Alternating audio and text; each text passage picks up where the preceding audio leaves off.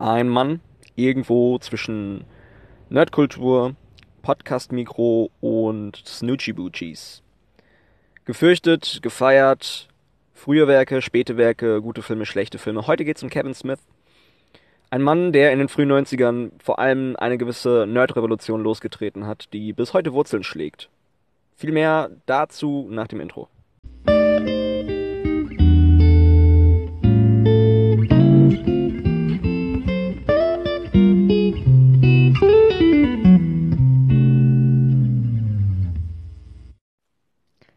Ja, Kevin Smith. Der ein oder andere, dem dieser Name vielleicht nicht unbedingt geläufig ist, dem sei hier nochmal kurz auf die Sprünge geholfen, wer denn dieser Mann ist, der in den frühen 90ern vielleicht eine gewisse Welle losgetreten hat. Kevin Smith, geboren am 2. August 1970 in New Jersey, ist Regisseur, Darsteller, Drehbuchautor, Produzent und ich möchte meinen, vielleicht so der erste richtige Influencer den man sich so in der Nerd- und Popkulturwelt vorstellen kann. Dieser Mann besticht hauptsächlich dadurch, dass er viel redet, gut redet und äh, zu Comics, Film und Nerdtum eine sehr dedizierte Meinung hat. Bis heute kann man sagen, dass sich so Kevin Smith als Name oder vielleicht so als Marke hält, wenn es darum geht, eine Meinung oder eine gewisse Ansicht auf ähm, Comic, Superhelden und ähm, komplette Nerd-Kosmos zu haben. Sei es jetzt Star Wars, sei es Marvel, sei es was auch immer. Dieser Mann redet viel und weiß auch meistens sehr gut, wovon er redet. Das konnte man zuletzt auch zum Beispiel in sehr, sehr langen Reviews zu Star Wars The Last Jedi oder Avengers Infinity War sehen, in denen dieser Mann sich in Lobeshymnen quasi fast verloren hat. Bekannt dadurch meistens einen sehr wuscheligen Bart oder eine umgedrehte Cappy auf dem Kopf zu tragen. Manchmal mit sehr dickem Mantel, manchmal begleitet bei einem sehr, sehr lauten Jason Mewes, aber meistens eigentlich immer hinterm Podcast-Mikro. Dieser Mann ist, und da nehme ich schon mal ein bisschen was vorweg, einer, der in der Filmkarriere gestartet ist und sich dann nach langer Zeit entschieden hat, das ist echt nichts für mich, äh, da habe ich keinen Bock drauf, Leute, ich werde jetzt nur noch podcasten. Also im Prinzip ein Kollege, wenn man das sagen kann. Ähm, wobei das natürlich sehr, sehr, sehr, sehr ähm, flach äh, gegriffen ist, ähm, wenn ich das so formulieren darf. Ähm, Kevin Smith kennt man vielleicht aus Filmen wie Jay and Silent Bob Strike Back, Dogma, Chasing Amy oder Clerks. Vielleicht auch von neueren Werken wie Yoga Hausers oder der ein oder andere kennt ihn vielleicht aus Stirb langsam 4. Was genau dieser Mann jetzt so Besonderes gedreht hat und warum man ihn so als Apostel der Nerdwelt titulieren möchte, das wird vielleicht dem einen oder anderen mit dem ersten Film von Kevin Smith klar. Clerks aus dem Jahre 1994. Clerks aus dem Jahre 1994. Ein Paradebeispiel für die Indie-Filmentwicklung in den frühen 90ern.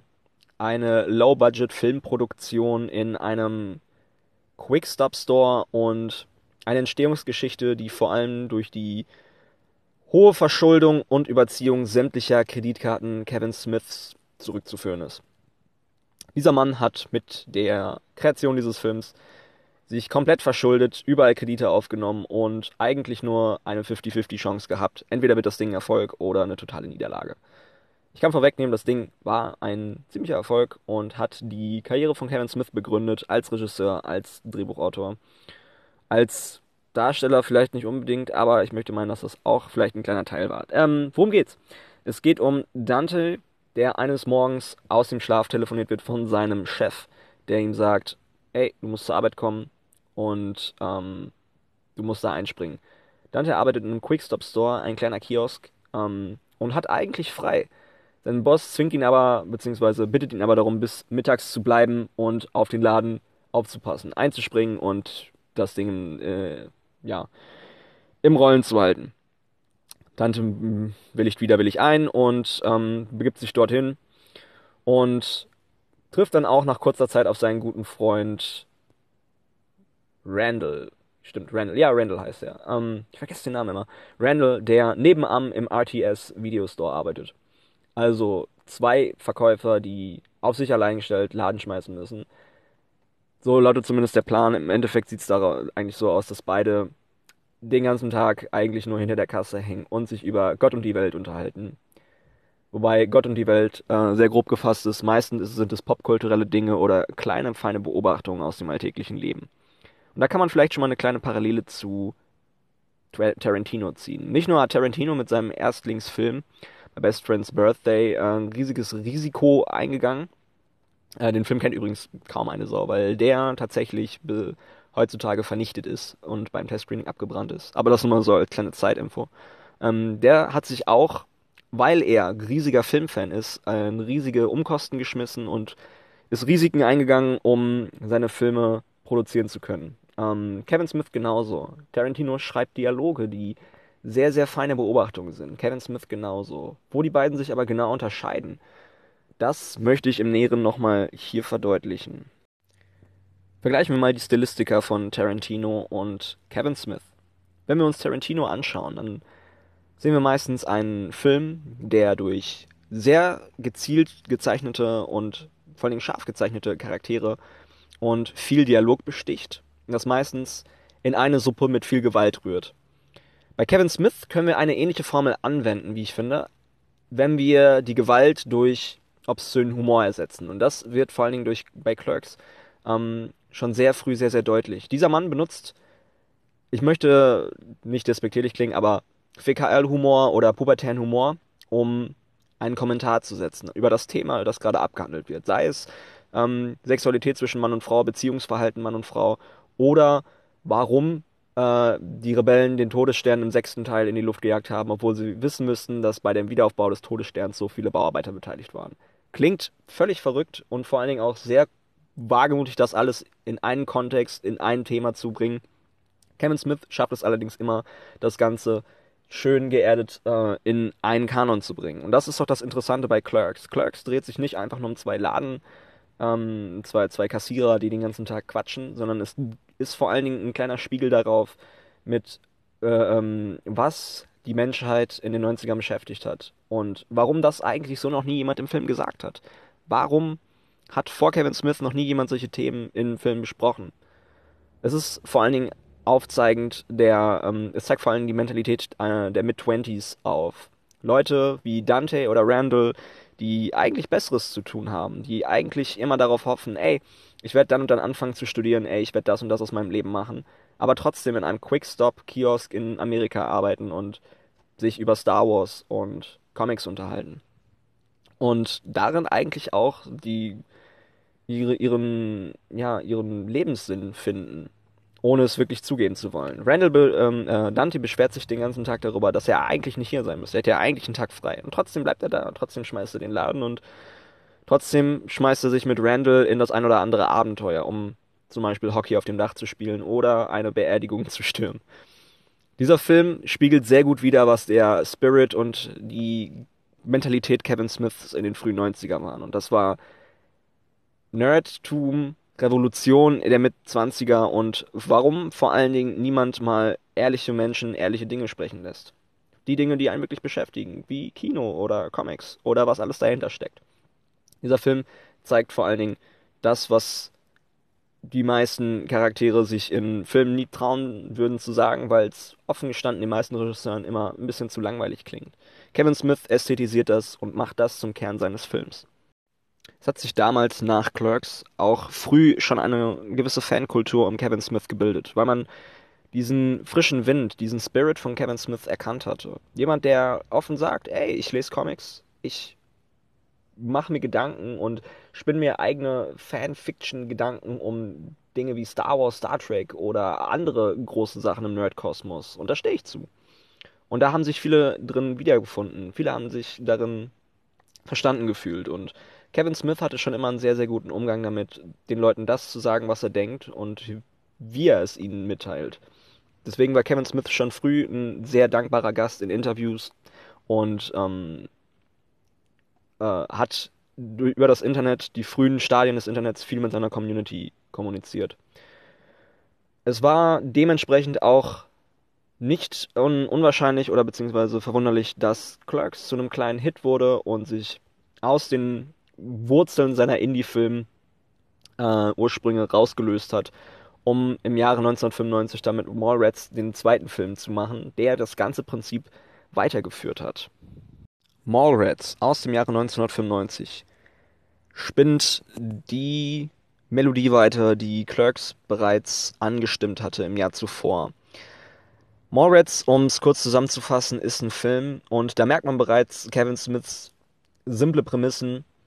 Ähm, ich weiß tatsächlich gar nicht mehr, wie die Figuren heißen, aber Jason Lee und Shannon Doherty begeben sich in die Mall und machen tatsächlich in, eigentlich das gleiche, was Dante und Randall in Clerks schon bereits machen. Sie hängen ab und labern viel und es überschlagen sich die Ereignisse. Das ist der Film. Das ist auch der Kern des Films. Man muss sich gar nicht drum kümmern, was genau der Aufhänger dieser ganzen Situation ist. Ein Film, der ähm, ein bisschen die Pubertät anspricht. Wenn man sagt, dass Clerks die, die Geburtsstunde der Nerdrevolution ist, kann man sagen, dass Mallrats ihre Pubertät war. Wir sehen hier den, das Kernzentrum der Kapitalismus, Film und Nerdkultur. Eine Mall, die sich komplett darum dreht, dass Comic, ähm, Science Fiction, Fantasy und der ganz, die ganze Nerdsoße drumrum wie großer Kleister in dieser Mall verbreitet. Kevin Smith hat einen guten Schachzug gefunden, seine Charaktere genau in diesem Pool anzusiedeln, schwimmen zu lassen, miteinander zu interagieren. Und nutzt das Ganze auch aus, um diese äh, Selbstbestimmungsgedanken, die in Clerks noch Anklang finden, mit neuer, ja, mit neuen Fragen zu untermauern. In diesem Fall die Frage, wie man sich als Nerd oder wie man sich in den Interessen, die einem in der Pubertät quasi zufliegen, die meistens äh, zu diesem Zeitpunkt nicht ganz gesellschaftskonform waren oder in der Gesellschaft nicht so einen großen Stellenwert genossen. Wie man sich damit in eben jener Gesellschaft zurechtfindet oder seine eigene Identität baut. Und das findet dieser Film sehr, sehr gut. Auch wenn ich sagen muss, das ist von den frühen Werken Kevin Smiths das, ähm, sagen wir mal, zäheste Stück Film ist, weil es eigentlich im Prinzip keinen großen Handlungsverlauf folgt. Wir sehen viel, äh, was eigentlich nur durch Jay und Silent Bob drum gestrickt wird. Und, oh, das muss ich vielleicht noch erwähnen, Jay und Silent Bob, auch schon in Clerks zu sehen, der große, die große Verbindung, die das ganze Universum Kevin Smiths zusammenkleistert und zusammenmauert. Die Fehde, die mit Mallrats erkennbar wurde, waren nicht nur die Aneinanderreihung von popkulturellen Referenzen, Pubertäts- und Selbstbestimmungsfragen, sondern vor allen Dingen auch die ähm, Einreihung der Filmografie Kevin Smiths in ein großes Universum. Man sagt die New Jersey Era oder die View Askew-Universe Filme. Warum? Wieso? Weshalb? Äh, Kevin Smith hatte das Ganze jede, jedes Mal in New Jersey angesiedelt.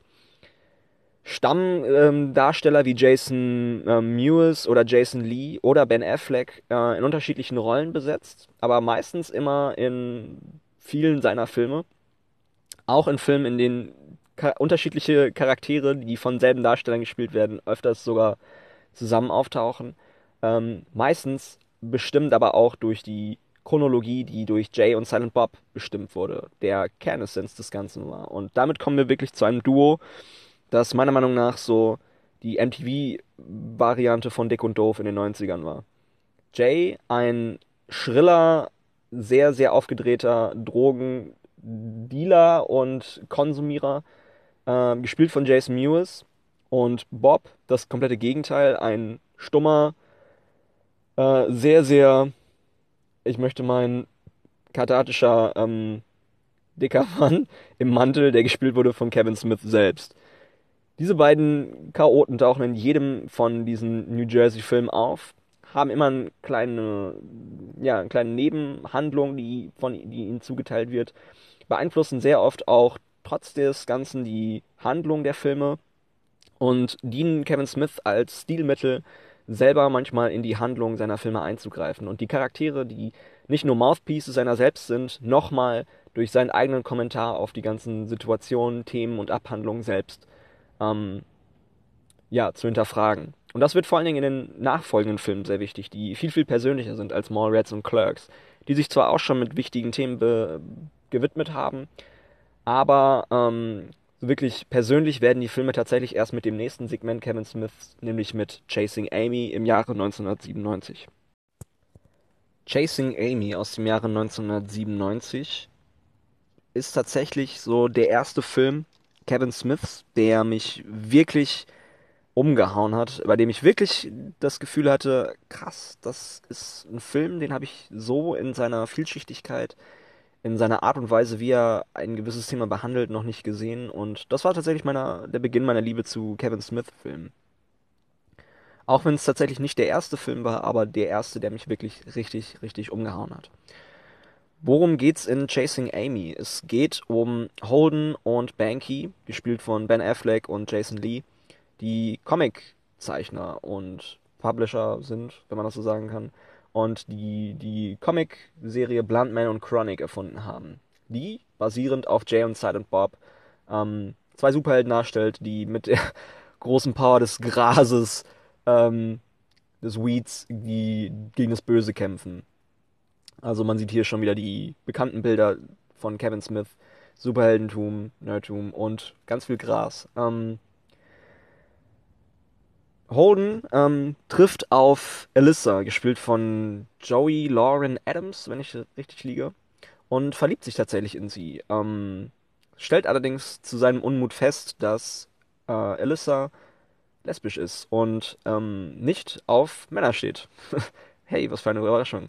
Ähm, das ist natürlich einerseits Grund für Holden niedergeschlagen zu sein, ähm, andererseits aber auch Grund genug für ihn, ähm, es trotzdem versuchen, äh, Alyssa vielleicht doch von sich zu überzeugen und trotz des Unmuts, dem ihn Banky entgegenwirkt, da er ziemlich viel mit Homophobie äh, zu kämpfen hat und ähm, ein, ja, eine große Abneigung gegen, gegen Homosexualität hat, ähm, passiert es dennoch, dass Holden und Alyssa sich ineinander verlieben.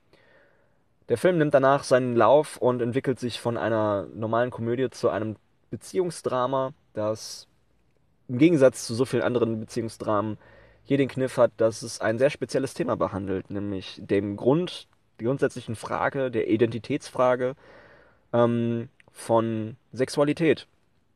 Und das ist im Vergleich zu den vorigen Filmen, die Kevin Smith so behandelt hat, ein sehr, sehr persönliches Thema. Und man kann darin auch zwischen den Zeilen sehr, sehr viele persönliche Kommentare Kevin Smiths lesen.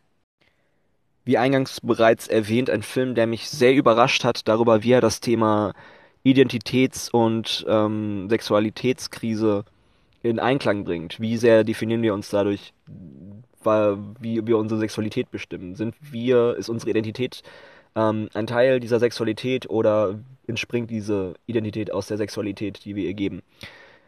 Und wie sehr liegt das in unserer Hand? Dieser Film ist ähm, eine sehr, sehr interessante persönliche Studie, die Kevin Smith da anbringt. Wenn Alyssa zu Beginn des Films postuliert, dass sie ganz klar lesbisch ist und an Holden kein Interesse hat, äh, ist das natürlich eine Prämisse, die grundsätzlich zu einem lustigen Drama-Komödie führen kann, in dem Holden zweifellos versucht, sie zu gewinnen, aber es dann doch am Ende doch nicht schafft und was auch immer. In diesem Film sagt Kevin Smith allerdings, nee, ähm, wie wär's, also wie, wie, wie, wieso äh, entschied sich diese Frau lesbisch zu sein? Oder wieso entschied sich Holden da, äh, dazu, heterosexuell zu sein? Das Ganze sind, das Ganze münzt ja auf die Frage danach, wie wir uns zu Menschen hingezogen fühlen. Und Alyssa gibt im späteren Verlauf des Films ähm, quasi dann offen zu, dass sie sich in Holden verliebt, weil sie sagt, ähm, ich bin deshalb äh, homosexuell geworden, weil der, der Pool an Möglichkeiten, der Pool an äh, Auswahl für sie zu gering war, als das nur auf eine, äh, als auf nur ein Geschlecht zu reduzieren. Dieser Film hat einen sehr, sehr liberalen Gedanken, wurde dann aber natürlich damals bei seiner Veröffentlichung auch ähm, sehr groß angeprangert, da er äh, das Stereotyp der Maskulinität, die ähm, äh, quasi dominierend ist und aus einer lesbisch individuellen Frau wieder eine gute alte Hete macht. Das ist allerdings eine falsche Interpretation des Films. Kevin Smith verarbeitet hier viel mit seiner äh, damaligen Beziehung zu, ähm, oh, wie heißt sie denn nochmal? Äh, J. Lauren Adams? Ich weiß es nicht genau. Sie spielt auf jeden Fall die Alyssa. Und Kevin Smith war zum damaligen Zeitpunkt in einer Beziehung mit ihr, ähm, die ihn auch nicht hundertprozentig ähm, zufriedengestellt hat. Dieser Film ist nicht nur ausgiebig dafür, was Sexualität mit unserer Identität zu tun hat, sondern auch, wie unsere Identität unsere Selbstbestimmung definiert. Holden ist jemand, der das Problem hat, nicht so recht äh, äh, Inspiration für die neuen Comics seiner Bluntman und Chronic-Reihe zu finden. Und er sagt dort in einem ganz bestimmten, in einer ganz bestimmten Stelle, dass er etwas Persönliches machen möchte, etwas Persönliches schaffen möchte und etwas Persönliches sagen möchte. Und Alyssa fragt ihn, und wann machst du das? Holden erwidert darauf, dann, wenn ich etwas Persönliches zu sagen habe. Und das ist genau der Anstoß, den Kevin Smith bekam für diesen Film. Der Film wirkt ein bisschen wie ein persönlicher Brief Kevin Smiths und dabei hat er sich damals sehr, sehr aus, aus der Schale seines Nerd, seines Nerd-Kokons geschlagen, indem er der Welt gezeigt hat, ich kann auch Filme machen, die nicht nur über Popkultur und Pipi-Kaka-Humor ähm, definiert werden, sondern auch echte Themen behandeln, die dem auch nicht so fremd sind. Er hat damit gezeigt, dass er das alles gut in einen Einklang bringen kann. Und vor allen Dingen die persönliche Komponente wird in diesem Film sehr deutlich, wenn der Charakter Silent Bob, der natürlich abermals von Kevin Smith selbst gespielt wird, in einer ganz bestimmten Szene äh, sich zu Wort meldet und tatsächlich das erste Mal im View Askew Universe äh, spricht, was allerdings natürlich auch nicht das letzte Mal sein soll. Kevin Smith kann in diesem Moment seinen eigenen, seine eigenen persönlichen Gedanken zu Wort bringen und referiert so ehrlich wie noch nie über seine Beziehung mit, ähm, mit Alyssa, äh, darüber, wie es ist, äh, einer Person nachzurennen, zu wissen, dass man zu sehr klammert und ähm, dementsprechend diese Person sich nicht, äh, sich nicht bewahren kann. Das Gefühl, das Kevin Smith hatte, als er mit J.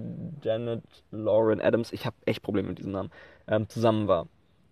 Und wir sehen in diesem kurzen Moment, in dieser kurzen Diskussion Holdens mit Silent Bob, einen so echten und so ja, sensiblen Kevin Smith wie noch nie.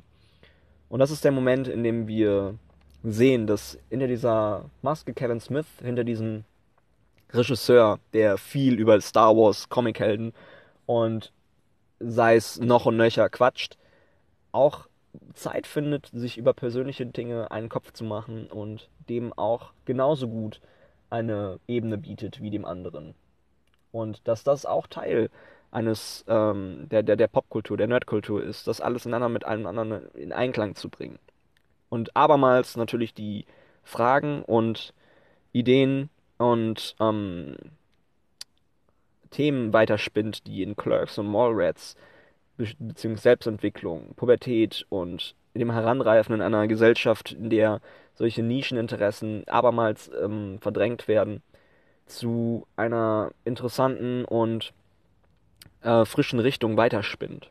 Deswegen ist Chasing Amy für mich persönlich das interessanteste und bis heute beste Werk von Kevin Smith und dementsprechend auch der Höhepunkt seiner damaligen Karriere, wie ich finde. Das Ganze aber natürlich nicht der Endpunkt. Weiter sollte es gehen im Jahre 1999 mit Dogma. Chasing Amy setzte den Grundstein, Dogma legte nach. Kevin Smith wollte sich von nun an Themen widmen, die viel persönlicher waren als zuvor. Dementsprechend ist Dogma seine Abhandlung und vor allen Dingen auch seine Meinung zum Thema christliche Religion. Er selbst ist in einem christlich-religiösen Elternhaus groß geworden und hatte schon immer Probleme damit, sich damit zu identifizieren. Sein, seine rebellische Natur die man vielleicht in den bisherigen Werken so erahnen konnte, stand dem immer entgegen. Und so bedient sich Dogma dieser religiöser Bilder und setzt dem Ganzen eine satirische oder besser gesagt kari kari karikierte ähm, eine karikierte Ebene ähm, auf. Ähm, worum geht's? Äh, die beiden Engel Loki und Bartleby sind vor tausend Jahren von Gottes Ungnade gefallen und wurden vom Himmel verbannt ähm, und dementsprechend nach Wisconsin, ja, nach Wisconsin verbannt. Ähm, als ihn allerdings quasi äh, ein Zeitungsartikel zufliegt, in dem gesagt wird, dass ein Kardinal aus New Jersey einen Generalablass zur Vergebung aller Sünden anhält, ähm, glauben sie damit ähm, durch Betreten der Kirche und der Erlösung ihrer Sünden ähm, den Himmel wieder betreten zu können Auf Seiten des Himmels sieht man das allerdings natürlich als großen Gegenbeweis zur Gottes Unfehlbarkeit. Weswegen Gott ähm, mehrere Leute entsandt, um äh, die beiden Erzengel zu stoppen. Unter anderem die älteste Nachkommen Jesu Christi, die in diesem Fall ähm, ja Bethany ist, unsere Protagonistin, gespielt von Linda Fiorentino. Ähm, der 13. Apostel, Rufus, der von Chris Brock gespielt wird, oder aber auch ähm, die Muse Serendipity oder Serendipity, ich, keine Ahnung. Oder wie auch immer, ich kenne mich mit Beagle nicht aus. Äh, gespielt von Simon Hayek. Ein bunter Mix, dem natürlich noch die beiden Propheten Jay und Silent Bob äh, zu stoßen. Wie auch, wie auch sonst. Die beiden sind natürlich Propheten. Äh, das Ganze soll die Ausgangslage sein für ein, ja, eine Karikatur oder besser gesagt eine Groteske auf die, auf die biblischen Bilder, die in diesem Fall so aneinandergereiht oder beziehungsweise arrangiert werden, dass ähm, Kevin Smith darin seinen Auftrag sah, Paradoxe und Widersprüchlichkeiten der Bibel und des christlichen Glaubens sehr auf die Schippe zu nehmen oder zu widerlegen. Kevin Smith konnte in diesem Film auch sehr gut unter Beweis stellen, dass er durchaus in der Lage ist, verschiedene Einflüsse und Mixturen miteinander zu verbinden. Wir haben auf der einen Seite die unterschiedlichen Themen und Ideologien, die Kevin Smith schon in vorigen Filmen behandelt hat, wie Selbstentwicklung, Konformität mit der Gesellschaft oder Sexualität, hier auf die Spitze getrieben und vor allen Dingen verdeutlicht im Sinne der christlich, äh, christlichen und vor allen Dingen religiösen Gesellschafts- und Identitätsentwicklung. Auf der anderen Seite die unterschiedlichen Charaktere, die man bereits schon aus dem New Jersey-Universum kennt und die Einwebung ähm, eigenes, äh, seines, eigenen stilistischen Humors, der meistens etwas pubertärer ausfällt. Aber das Gute, was, was, also das, was dem zugute kam, war, dass dieses Kevin Smiths Kommentar war. Der Kommentar, der sagte, man darf auch über solche Themen Witze machen. Man darf sich auch über Religion lustig machen. Wenn auch das Ganze einseitig erscheint, Kevin Smith sah Religion nicht als Stil äh, oder beziehungsweise als plakatives Ziel, ähm, plakatives Ziel an, um darauf einzudreschen. Kevin Smith hatte eher die, die Absicht zu zeigen, dass auch Religion Stoff für gute Geschichten sein kann. Man muss sie nur nicht zu ernst nehmen. Und genau das machte Kevin Smith. Er schrieb seine eigene Geschichte mit religiösen Bildern. Genau deswegen haben wir hier auch einen Apostel Rufus, der schwarz ist und sich die ganze Zeit im Film beschwert, dass er in der Bibel nie erwähnt wird, weil er eben schwarz ist. Oder Alanis Morissette, die die weibliche Version von Gott spielt. Oder Jane Silent Bob, die als Apostel, nee, als Propheten gehandelt werden. Das, sind, das ist Kevin Smiths Aussage über christlich-religiöse Bilder und sein Verständnis davon, wie man mit solchen Themen umzugehen hat. In dieser Phase könnte man meinen, hat sich Kevin Smith nochmal einen Schritt weiterentwickelt von Chasing Amy und dementsprechend als ernstzunehmender Regisseur in Hollywood etabliert. Gerade deshalb kann man auch sagen, dass das so der Höhepunkt seines kreativen und filmischen Schaffens war. Man kann sagen, er hat sich in diesem Fall eine Community hinter sich geschart, die groß genug war, auch den katholischen Protesten, die dieser Film zweifelslos bekam, ähm, entgegenzuwirken und auch solche Dinge zu überstehen. Dadurch, dass Kevin Smith mittlerweile sogar schon in Cannes aufgeführt wurde, konnte man sagen, dass er an der Spitze seines kreativen Schaffens war und man blickte auf das, was später noch so kommen sollte. Und das sollte auch gar nicht lange auf sich warten lassen. Jay und Silent Bob Strike Back aus dem Jahre 2001 war gewissermaßen Fanservice und der Film, den sich die Fans auch gewünscht hatten.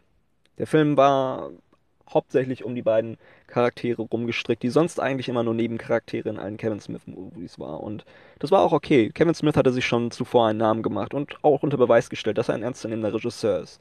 In diesem Fall wollte er sich viel mehr darauf ausruhen, zu sagen, ey, der Film ist hauptsächlich für die Hardcore Kevin Smith-Fans, die einfach auf das stehen, was Jay und Silent Bob repräsentieren. Und so hat er einen Film gemacht, der nicht nur Fanservice ist, sondern auch auf sehr, sehr vielen Ebenen Kritik an Hollywood und vor allen Dingen auch der Community und dem Filmemachen selbst dient. In Jay und Silent Bob sind die beiden Hauptprotagonisten, Jay und Silent Bob, ähm, wie immer an der Ecke des, des äh, Quick Stop Stores in New Jersey und erfahren dann plötzlich, dass aus Bluntman und Chronic, wir erinnern uns an Chasing Amy, ähm, eine, eine Comicreihe, die über sie gemacht wurde, ein Film gedreht wird. Natürlich ohne deren Zustimmung. Und da es auf der Hand liegt, dass Bluntman und Chronic auf Jay und Silent Bob basiert, wollen diese beiden kurzerhand nach Hollywood fahren, um, um Zitat, den Produzenten mal richtig eins auf die Fresse zu hauen. Und das ist dementsprechend auch die Handlung von Jay und Silent Bob. Die beiden fahren nach Hollywood, erleben auf dem Weg komische und aberwitzige Abenteuer und hauen dann letztendlich ähm, nicht nur den Produzenten, sondern auch den ganzen Kindern im Internet, die Kommentare schreiben, richtig aufs Maul. Das Ganze ist auf in sämtlichen Abschnitten dieses Films eine Metakritik, denn sie fungiert immer mit dem Brechen der vierten Wand.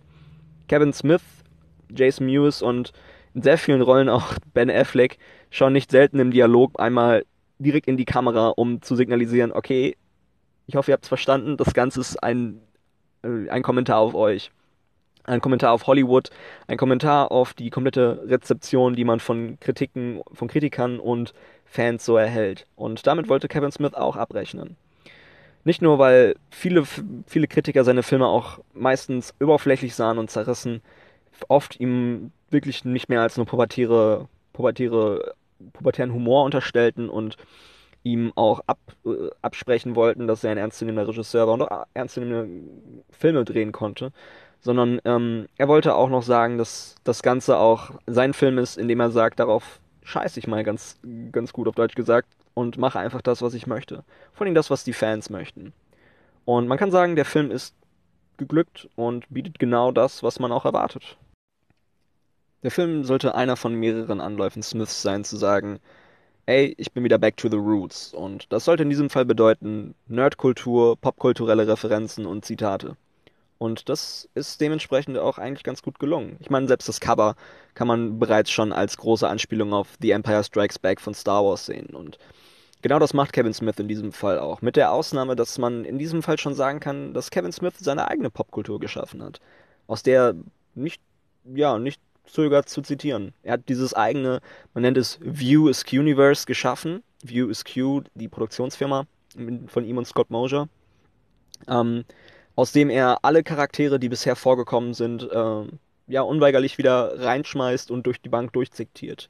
Ben Affleck spielt hier zum Beispiel nicht nur Holden äh, aus Chasing Amy, sondern er spielt auch Ben Affleck in Hollywood. Jason Lee hat diverse Rollen und ähm, grundsätzlich treten alle Charaktere in unterschiedlichen und multiplen Rollen nochmal in Erscheinung und ja, feiern ihren, ihren, ihren Auftritt. Unterschiedliche Cameos von etlichen Regisseuren wie Wes Craven oder äh, Chris Rock, der abermals wieder einfach äh, einen, einen rassistischen Charakter spielt. Äh, in diesem Fall ein Regisseur am Set von Hollywood. Sehr, sehr geglückt und vor allen Dingen auch wieder ein Back to the Roots von Kevin Smith. In diesem Fall aber auch die Aussage, ey, so schön das alles ist, ich mache mich auf zu neuen Ufern. Denn am Ende des Films sehen wir, dass die View is Universe Bible geschlossen wird. Und dieser Film vorerst das letzte Kapitel aus dieser, aus dieser Reihe sein sollte. Kevin Smith hatte sich mit den vorherigen beiden Projekten wie Chasing Amy und Dogma bereits als Regisseur, äh, als seriöser Regisseur einen Namen gemacht und wollte sich dementsprechend auch neuen Dingen widmen. Er wollte sich abgrenzen von all diesen ähm, stilistischen Rückschritten, die er in diese Filme mit eingestreut hat und was völlig Neues machen. Und dementsprechend sollte sein nächster Film im Jahre 2004 mit Jersey Girl eine komplett neue Richtung eingehen. Ebenso wie die vorangegangenen Filme sollte auch der nächste Film ein bedeutendes Stück in der Filmografie Kevin Smith sein. Kevin Smith hatte sich zuvor, wie bereits besprochen, mit den Themen äh, Identitätskrise, Selbstfindung und Gesellschaftskonformität beschäftigt. Im Gegensatz zu den anderen Filmen sollte dieser Film allerdings vor allen Dingen verdeutlichen, dass Kevin Smith selber noch nicht mit diesen Themen abgeschlossen hat. Es war der erste Film, der ganz auf die New Jersey, ähm, auf den New Jersey Kanon verzichtet hat. Bekannte Figuren wie Jay und Silent Bob tauchten nicht auf und es sollte auch gar nicht in diesem Universum spielen. Nichtsdestotrotz wollte Kevin Smith nach wie vor eine locker leichte Dramödie schreiben und produzieren, die ja, sein, seinen Stil immer noch tragen sollte. Das Problem war, dass Fans und Kritiker sich einig waren, dass dieser Film tatsächlich dem nicht gerecht wurde. Der Film hatte eine undurchschaubare und äh, nicht hundertprozentig stimmende Chemie und konnte auch gar nicht den Stil von Kevin Smith rüberbringen. wie eingangs erwähnt, hatte auch Kevin Smith einen eigenständigen Stil, ebenso wie Quentin Tarantino, den man jedem Tarantino-Film anmerkt. Diesem Film merkt man allerdings wenig den Smith-Stil an. Und hinzu kam natürlich auch die, der Zeitraum, in dem gerade sein, ein, einer seiner guten Freunde, Ben Affleck, ähm, als sehr äh, schwieriger Darsteller gehandhabt wurde. Filme wie Daredevil, in denen auch Kevin Smith tatsächlich eine kleine Rolle spielte, brachten Ben Affleck unter anderem Nominierungen für die Golden, für die, ja, für die Goldene Himbeere ein als schlechtester Darsteller und auch Jersey Girl bekam Nominierungen in den Bereichen schlechtester Hauptdarsteller für Ben Affleck, schlechteste Nebendarstellerin wie Jennifer Lopez und vor allem beide als schlechtestes Leinwandpaar. Das Ganze sollte dann dazu führen, dass Kevin Smith sich wie eh und je ähm, abwandte von der großen Industrie und vor allem erkannte, dass er immer am besten funktioniert, wenn er sein eigenes Ding macht. Das führte dann auch dazu, dass zwei Jahre später Kevin Smith sich in einem Universum wiederfand, in dem er sich so sehr zu Hause fühlt wie sonst kaum. Allen Behauptungen zum Trotz kehrt Kevin Smith im Jahre 2006 zu seinen Wurzeln zurück und dreht mit Clerks 2 die erste Fortsetzung zu einer seiner ersten Projekte, nämlich ja, zu seinem ersten Projekt, zusammen mit Dante und Randall Hicks, die Charaktere, mit denen wir Kevin Smith zunächst zum ersten Mal kennengelernt haben. Er kehrt damit zum View is Universe zurück, das er eingangs geschlossen hatte, um ja, die Geschichte der beiden Hauptdarsteller und Charaktere ähm, zehn Jahre später weiterzuerzählen. Oder ich glaube 13, 10 oder 13 Jahre. Ähm, die beiden arbeiten immer noch im Quick Stop Convenience Store und der Videothek. Ähm, als Dante allerdings eines Morgens dort die Rollläden hochfahren wollte, brennt der Laden komplett ab. Dante und Randall sind dementsprechend beide erstmal arbeitslos und landen dann ein Jahr später im, in der Fastfood-Kette von der guten Becky, gespielt von Rosario Dawson. Das ganze Leben, was sie vorher im Convenience Store und vor allen Dingen auch im ähm, in der Videothek geführt haben, sollte dort eigentlich so seine weiteren Kreise ziehen. Sprich, es wird dauernd über Star Wars, Sex, Leben und das komplette Nerdtum gesprochen. Was dem Ganzen allerdings dann zugrunde liegt, ist, dass Dante, der immer noch behauptet, eigentlich ja gar nicht hier sein zu sollen und sich immer noch fragt, warum er überhaupt hier arbeitet, plant mit seiner Verlobten Emma nach Florida zu ziehen. Wäre da nicht seine Affäre mit Becky und den Gefühlen, die er unterschwellig für sich hegt und sie vielleicht sogar auch für ihn. Währenddessen sich dieser, diese Haupthandlung weiter ähm, manifestiert und herauskristallisiert, führen Randall und Elias, der Neuzugang, etwas naiv und noch etwas ähm, Blut, jung und grün hinter den Ohren, ähm, weiter komische Gespräche, unterhalten sich über Popkultur und Randall stellt vor allen Dingen in einem sehr, sehr schönen Dialog in der Mitte des Films dar, warum die Star Wars Trilogie die bessere Herr der Ringe Trilogie ist. Ja, der Film ist eine Rückbesinnung auf die Wurzeln. Wie auch schon Jay und Silent Bob wollte Kevin Smith in diesem Fall zu dem zurückkehren, was er am besten kann. vor allen Dingen hier nicht nur popkulturelle Referenzen durch die Gegend werfen und seine guten alten Charaktere Mouthpieces sein lassen, sondern er wollte tatsächlich etwas sagen und hatte auch tatsächlich nach seiner, seiner Erfahrung in Hollywood etwas zu sagen. Nämlich er ist da gut am besten aufgehoben, wo er herkommt, nämlich New Jersey und vor allen Dingen bei seinen Charakteren die er in diesem Fall zu einem wundervollen Ende bringt. Sahen wir zuvor Dante und Randall in ihren Mid-Twenties darüber reden, dass sie ja eigentlich Besseres zu tun haben und sich fragen, wo eigentlich so ihr Leben hinführt, während sie im Quickstop arbeiten.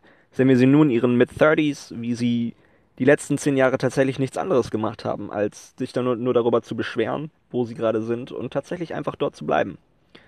Dante verfällt in so eine Sinnkrise, ähnlich die, die man eigentlich aus Kevin Smith schon rauslesen konnte. Und Randall, völlig unerwartet, spielt in diesem Fall die äh, Stimme der Vernunft und sagt ihm, ey, es ist eigentlich richtig, wo wir sind. Wir gehören hier hin. Und es hat noch nie anders, es sollte eigentlich noch nie anders sein.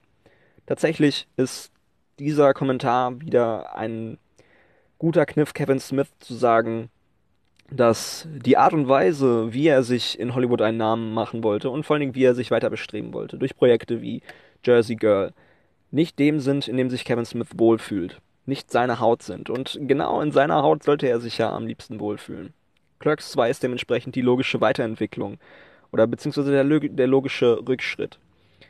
In diesem Fall sollten diese Charaktere ein letztes Mal ihren ja, ein, ein Revival feiern und ein wirklich abschließendes Kapitel für Kevin Smiths weiteres Schaffen sein. Das ist auch der letzte Punkt, an dem wir Kevin Smith sehen, wie er in seiner jungen, rebellischen Natur aus den 90ern in die 2000er spaziert. Das sollte der letzte Film sein, der vor allen Dingen Kevin Smith als die ikonische Figur untermauert, als die wir sie kennen. Denn dieser Film war tatsächlich der letzte Film, in dem man sagen konnte, dass Kevin Smith wirklich was zu sagen hatte. In dem Kevin Smith wirklich etwas erzählen wollte. Betrachten wir seine, sein filmisches Schaffen als, ja, als Pubertät selbst oder als Heranreifen als Mensch selbst. So sehen wir, dass Kevin Smith sich immer mit vielen Dingen auseinandergesetzt hat und sehr viele Dinge ihn auch beschäftigt haben. Wie in diesem Fall Identitätsfindung, wo führt der Weg hin und ist es vor allen Dingen die richtige Richtung und bin ich nicht eigentlich da zu Hause, wo ich herkomme können wir sehen, dass Kevin Smith in diesem Fall zu einem Punkt gelangt, also in dem es eigentlich keine weitere Erzählung gibt. Kevin Smith hatte schon immer Spaß am Filmemachen, am Filmeschreiben und sich in Popkultur wälzen. Das, was danach folgte, war wieder mal ein Schritt Kevin Smith zu sagen, ey, ich versuche was Neues. Und das Ganze ist quasi als zweite Hälfte seines filmischen Schaffens zu verstehen, denn wieder einmal wendete er sich vom Views Universe ab, diesmal bis zum heutigen Tag als wirklich letzter, letzter Schlussakt und vor allen Dingen als Versuch, wirklich neue Dinge zu machen. Was als nächstes folgte, war ein, ja, ein weiterer Film, der sich stilistisch von allem bisherigen abwenden sollte. 2008 Zack and Me Remake a Porno. Und der erste Film, den ich von Kevin Smith gesehen habe. Ich war, glaube ich, zwölf und ja, ich kam dabei wie die Jungfrau zum Kinde. Uh, nee, alles Quatsch natürlich. Ich wollte eigentlich nur ein paar reißerische Metaphern bringen, weil das im Kontext dieses Titels so schön komisch klingt. Ähm, der Film ist eigentlich eine sehr seichte Komödie mit Seth Rogen und Elizabeth Banks und äh, dass ich den Film tatsächlich als erstes gesehen habe, ist wenig repräsentativ für das Werk von Kevin Smith. Ähm, der Film hat sehr durchschnittliche Kritiken bekommen und wurde ebenfalls wie Jersey Girl sehr mitteldurchschnittlich angenommen. Äh, auch hier sind etwaige Konsorten von Kevin Smith wieder verwurstet, unter anderem Jason Mewes, allerdings wieder nicht in der Rolle des ähm, Jay und tatsächlich, ich glaube auch ähm, Ben Affleck in einer kleinen Rolle. Ich kann mich aber auch vertun. Ähm, ja, der Film handelt von Zack und Miri, die beide zusammen wohnen und äh, Geldschulden haben sich entschließen, ein Porno zu drehen dann eine Sexszene haben, aber sich nicht eingestehen wollen, dass sie füreinander Gefühle haben und der Film endet mit einem Happy End. Keine große Sache und auch eher eine kleine Fingerübung für Kevin Smith. Der Film, ja, ähm, sollte sich in diesem Fall oder beziehungsweise der Film möchte sich damit brüsten, dass er das für die Pornoindustrie ist, was Kevin Smith zuvor mit der Popkultur in seinen vorigen Filmen gemacht hat, wenn auch nicht wenn das auch nicht ganz stimmt. Es gibt ein paar nette Referenzen auf ja, Pornokult und Pornokultur, aber allerdings ist dieser Film sehr, sehr meinungs- und aussagelos. Er ja, reiht sich wie die meisten Filme in seichte Comedies ein. Und dieser Film ist für mich vor allen Dingen wichtig, weil er nicht nur der erste Film ist, den ich von Kevin Smith gesehen habe, den ich auch eigentlich ganz gut finde und auch immer noch ganz gut finde, ähm, sondern auch der ja, der Abfall der Kevin Smith-Qualität und der Filme. Kevin Smith versucht hier wieder, sich von seinem Stil zu entfernen oder beziehungsweise von seiner, von seinem Universum zu entfernen und neue Wege zu gehen. Und dieser Film fällt genau dorthin, wo seine nachfolgenden Projekte alle fallen. Man kann dieses als, ja, zweiter Anlauf Kevin Smith bezeichnen, der bis heute anhält und bis heute auch nicht viel von Erfolg gekrönt ist. Second Me Remake Porno legte den Grundstein für alle Filme, die mit denen Kevin Smith sich von Hollywood abwandte und unter Smodcast Pictures sein, seine eigene Produktionsfirma, die quasi seine zweite Produktionsfirma nach Skew ähm, Productions äh, seine Filme produzieren sollte. Second Me Remake Porno hatte gemischte Kritiken bekommen und 2010 sollte mit Cop Out ähm, ein Film kommen, in dem Kevin Smith eine lustige Buddy-Komödie mit Tracy Morgan und Bruce Willis schaffen wollte. Ähm, Kevin Smith hatte in diesem Fall wieder bewiesen, dass äh, gerade dieser Stoff ihm nicht lag und vor allen Dingen auch der Film sehr, sehr undefiniert in seinem in seiner, in seiner stilistischen Entscheidung war. Viele Gags waren flach und entsprach noch gar nicht so dem, dem Kevin Smith-Typus und er konnte es vor allen Dingen auch nicht handeln, die beiden Darsteller wirklich zu directen. Nachfolgend kam 2011 Red State, ein Horrorfilm, ein Horror-Thriller-Actionfilm über Sektenkultus, der ebenfalls äh, eher schlecht und billig produziert rüberkam. 2014 mit Tusk, ein Film, ein Horrorfilm über einen Podcaster.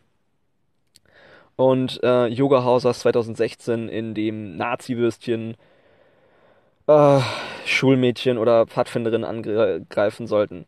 Das Ganze waren Filme, die sich vor allen Dingen dazu versammelt hatten, oder beziehungsweise zu allem im Potpourri der ganzen, des ganzen Kevin Smith-Schaffens die Aussage hatten, ey, lass es, es ist irgendwie nichts mehr, nichts halbes und nichts Ganzes mehr. Denn kurz bevor Zack and Me Remake a Porno begann, äh, hatte, hatte Kevin Smith bereits angefangen zu podcasten und sich damit sein zweites, sein zweites Karrierestandbein aufgebaut, das in diesem Fall die ganzen Produktionen, die danach folgen sollten, überschatten sollte, nämlich den sogenannten Smodcast von ihm und Scott Mosier, seinem langjährigen Freund und Produzenten. In diesem Podcast war natürlich nicht nur Filme, Nerdtum und alles andere Thema, sondern er sprach auch ganz, ganz offen über seinen Bezug und seinen, ja, sein, sein Verhältnis zu Hollywood. Und nicht nur in, unter Fankulten, die Kevin Smith sowieso schon unter sich schürte, sondern auch darüber hinaus konnte sich Kevin Smith vor allen Dingen als Podcast- und Galionsfigur des Nerdkultus etablieren. Möchte man verstehen, was Kevin Smith für die Popkultur und für die Nerdrevolution der frühen 90er und vor allen Dingen jetzt auch 2010er Jahre ge getan hat, dann muss man sich einfach vor Augen führen, was zwischen 2007 und 2009 im Sinne der Smodcast Podcast Network ähm, Networks entstand. Kevin Smith hatte sich als Galionsfigur der ähm, ja, Pop- und Nerdkultur etabliert. Zusammen mit solchen Leuten wie Simon Pegg, der auch schon früh dafür gesorgt hat oder dafür, dafür stand, dass Nerdtum in unserer heutigen Welt eigentlich kein Ding mehr ist oder auch eigentlich keine Nische mehr ist.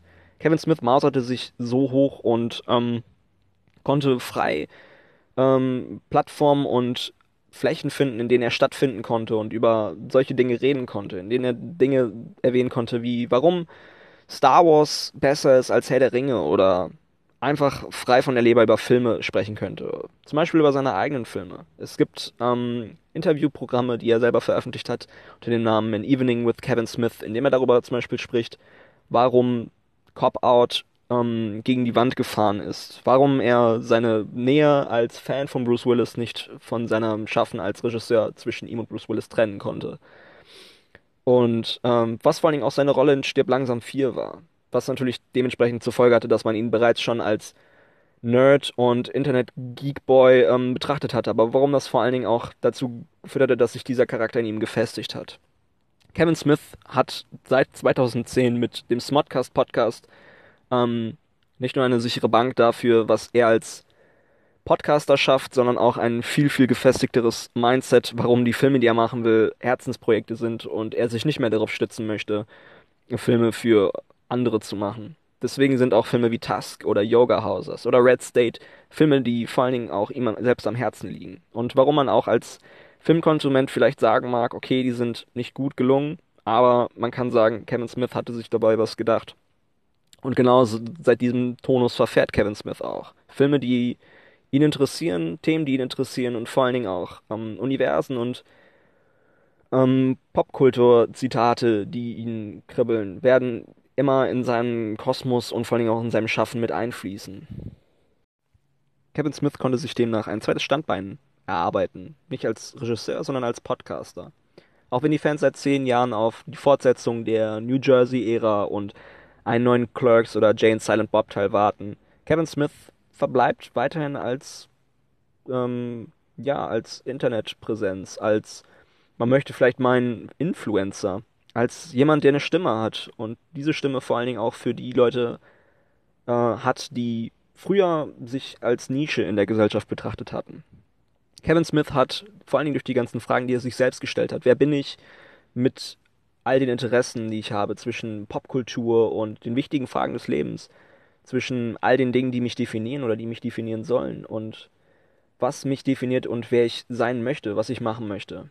Kevin Smith ist damit zum, zum Schluss gekommen, dass für ihn Filme und Popkultur ein verdammt großes Hobby sind, aber das auch ein Hobby bleiben soll. Sein Statement ist dementsprechend dieses, ich mache Podcasts und damit verdiene ich mein Geld. Filme bleiben für mich aber ein Hobby und Geld damit zu verdienen hat, habe ich einmal versucht und es hat nicht geklappt. Ein Statement, das ich, wie, wie ich finde, immer noch sehr, sehr stark finde und Kevin Smith immer noch eine große Bank ist, wenn man auf Meinungen im Popkultur- und Nerdkultursegment ja, pochen möchte. Dementsprechend sind auch immer noch die Reaction- und Review-Videos von Kevin Smith bezüglich Star Wars oder Marvel-Filmen immer noch sehr, sehr gefragt und haben immer noch ein großes Standing in der Szene. Man wartet bis heute immer noch darauf, dass Kevin Smith mit seinem neuen Film Jay and Silent Bob Reboot äh, im Jahre 2018 ähm, zur New Jersey-Reihe zurückkehrt, abseits von vielen anderen Auftritten in der Comicserie oder ich glaube in den Comics selbst, die zu Jay and Silent Bob erschienen sind, hat sich Kevin Smith eigentlich immer darauf besonnen, viel zu sprechen und gehört zu werden. Und das ist das, was Kevin Smith auch bis heute sagen soll, äh, beziehungsweise machen soll. Kevin Smith soll gehört werden und Kevin Smith ist auch eine wichtige Stimme, die man nicht vergessen sollte. Dementsprechend verbleibe ich damit zu sagen, dass Kevin Smith vielleicht einer der wichtigsten Menschen war, die zur Prägung und zur Ausebnung von Nerd- und Nischenkulturen beigetragen hat. Und zusammen mit Simon Peck und noch etlichen anderen Menschen dazu beigetragen hat zu sagen, Nerdsein ist nicht Nische, Nerdsein ist die, Präge, die Prägung oder der Strom in der Gesellschaft, der heutzutage bestimmt. Ja, das soll zum einen zur Filmografie von Kevin Smith gewesen sein. Ich wollte mal versuchen, viele Filme im Kurzen zu umreißen, ohne dabei wirklich auf die Tiefgründigkeit, die ich manchmal in den Ideologien dieser Filme umreiße, äh, ein, einbüßen zu müssen. Und ich denke oder hoffe mal, dass mir das hier ganz gut gelungen ist. Ich finde, Kevin Smith ist bis heute noch eine Person, die wie wenige andere es geschafft haben, trotz so teilweise plumper Stilmittel, trotz plumper Humor immer so stilvoll und so gekonnt ähm, äh, ja, seinen eigenen, seine eigenen Meinungen vertreten hat. Äh, oder vertreten zu können. Ähm, und vor allen Dingen auch durch sein Standing in der Gesellschaft heutzutage und vor allen Dingen auch in dem, in dem, sagen wir es mal, Selbstbewusstsein in der Pop-Nerd-Kultur. Und äh, was er dafür auch geleistet hat und immer noch tut. Kevin Smith ist ähm, eine Figur, die sich bis heute immer noch gehalten hat und ich finde bis heute auch immer noch eine, ja, eine krasse Marke ist. Äh, wenn ihr Lust bekommen habt, dann schaut euch auf jeden Fall Kevin Smith Filme an. Die neuen, die alten vielleicht. Ähm, ich habe es zuletzt gemacht und mir nochmal Red State angeguckt, den ich bisher noch nicht kannte. Ähm, nun ja, ich bin nicht überzeugt, aber ähm, das muss ich auch nicht sein. Äh, die alten Filme sind immer noch wunderbar, kann man sich immer noch fantastisch angucken und sind vor allen Dingen auch sehr, sehr inspirierend für äh, junge Filmemacher. Zu sehen, wie Kevin Smith angefangen hat, Filme zu machen und wie unfassbar ehrlich äh, diese Filme noch gemacht sind, wie unfassbar ehrlich die Fehler sind, die er darin noch teilweise macht und wie ähm, selbstbewusst er auch damit umgeht. Ähm, ja, das soll es für mir, von mir das erst zum ersten Mal mal wieder gewesen sein. Ich habe heute mal wieder Haspler drin. Äh, bitte verzeiht's mir. Ich hoffe, ihr hattet Spaß. Ich habe hier jetzt auch schon fast eine Stunde gequatscht. Ähm, ja, äh, Weiteres folgt demnächst und lasst euch überraschen, was noch so kommt. Ich wünsche euch eine fantastische Zeit. Schaut euch Filme an und liebt Kevin Smith, hasst ihn, liebt mich, hasst mich. Schreibt mir aber keine Kommentare. Ich lese sie sowieso nicht und macht's gut. Tschüss.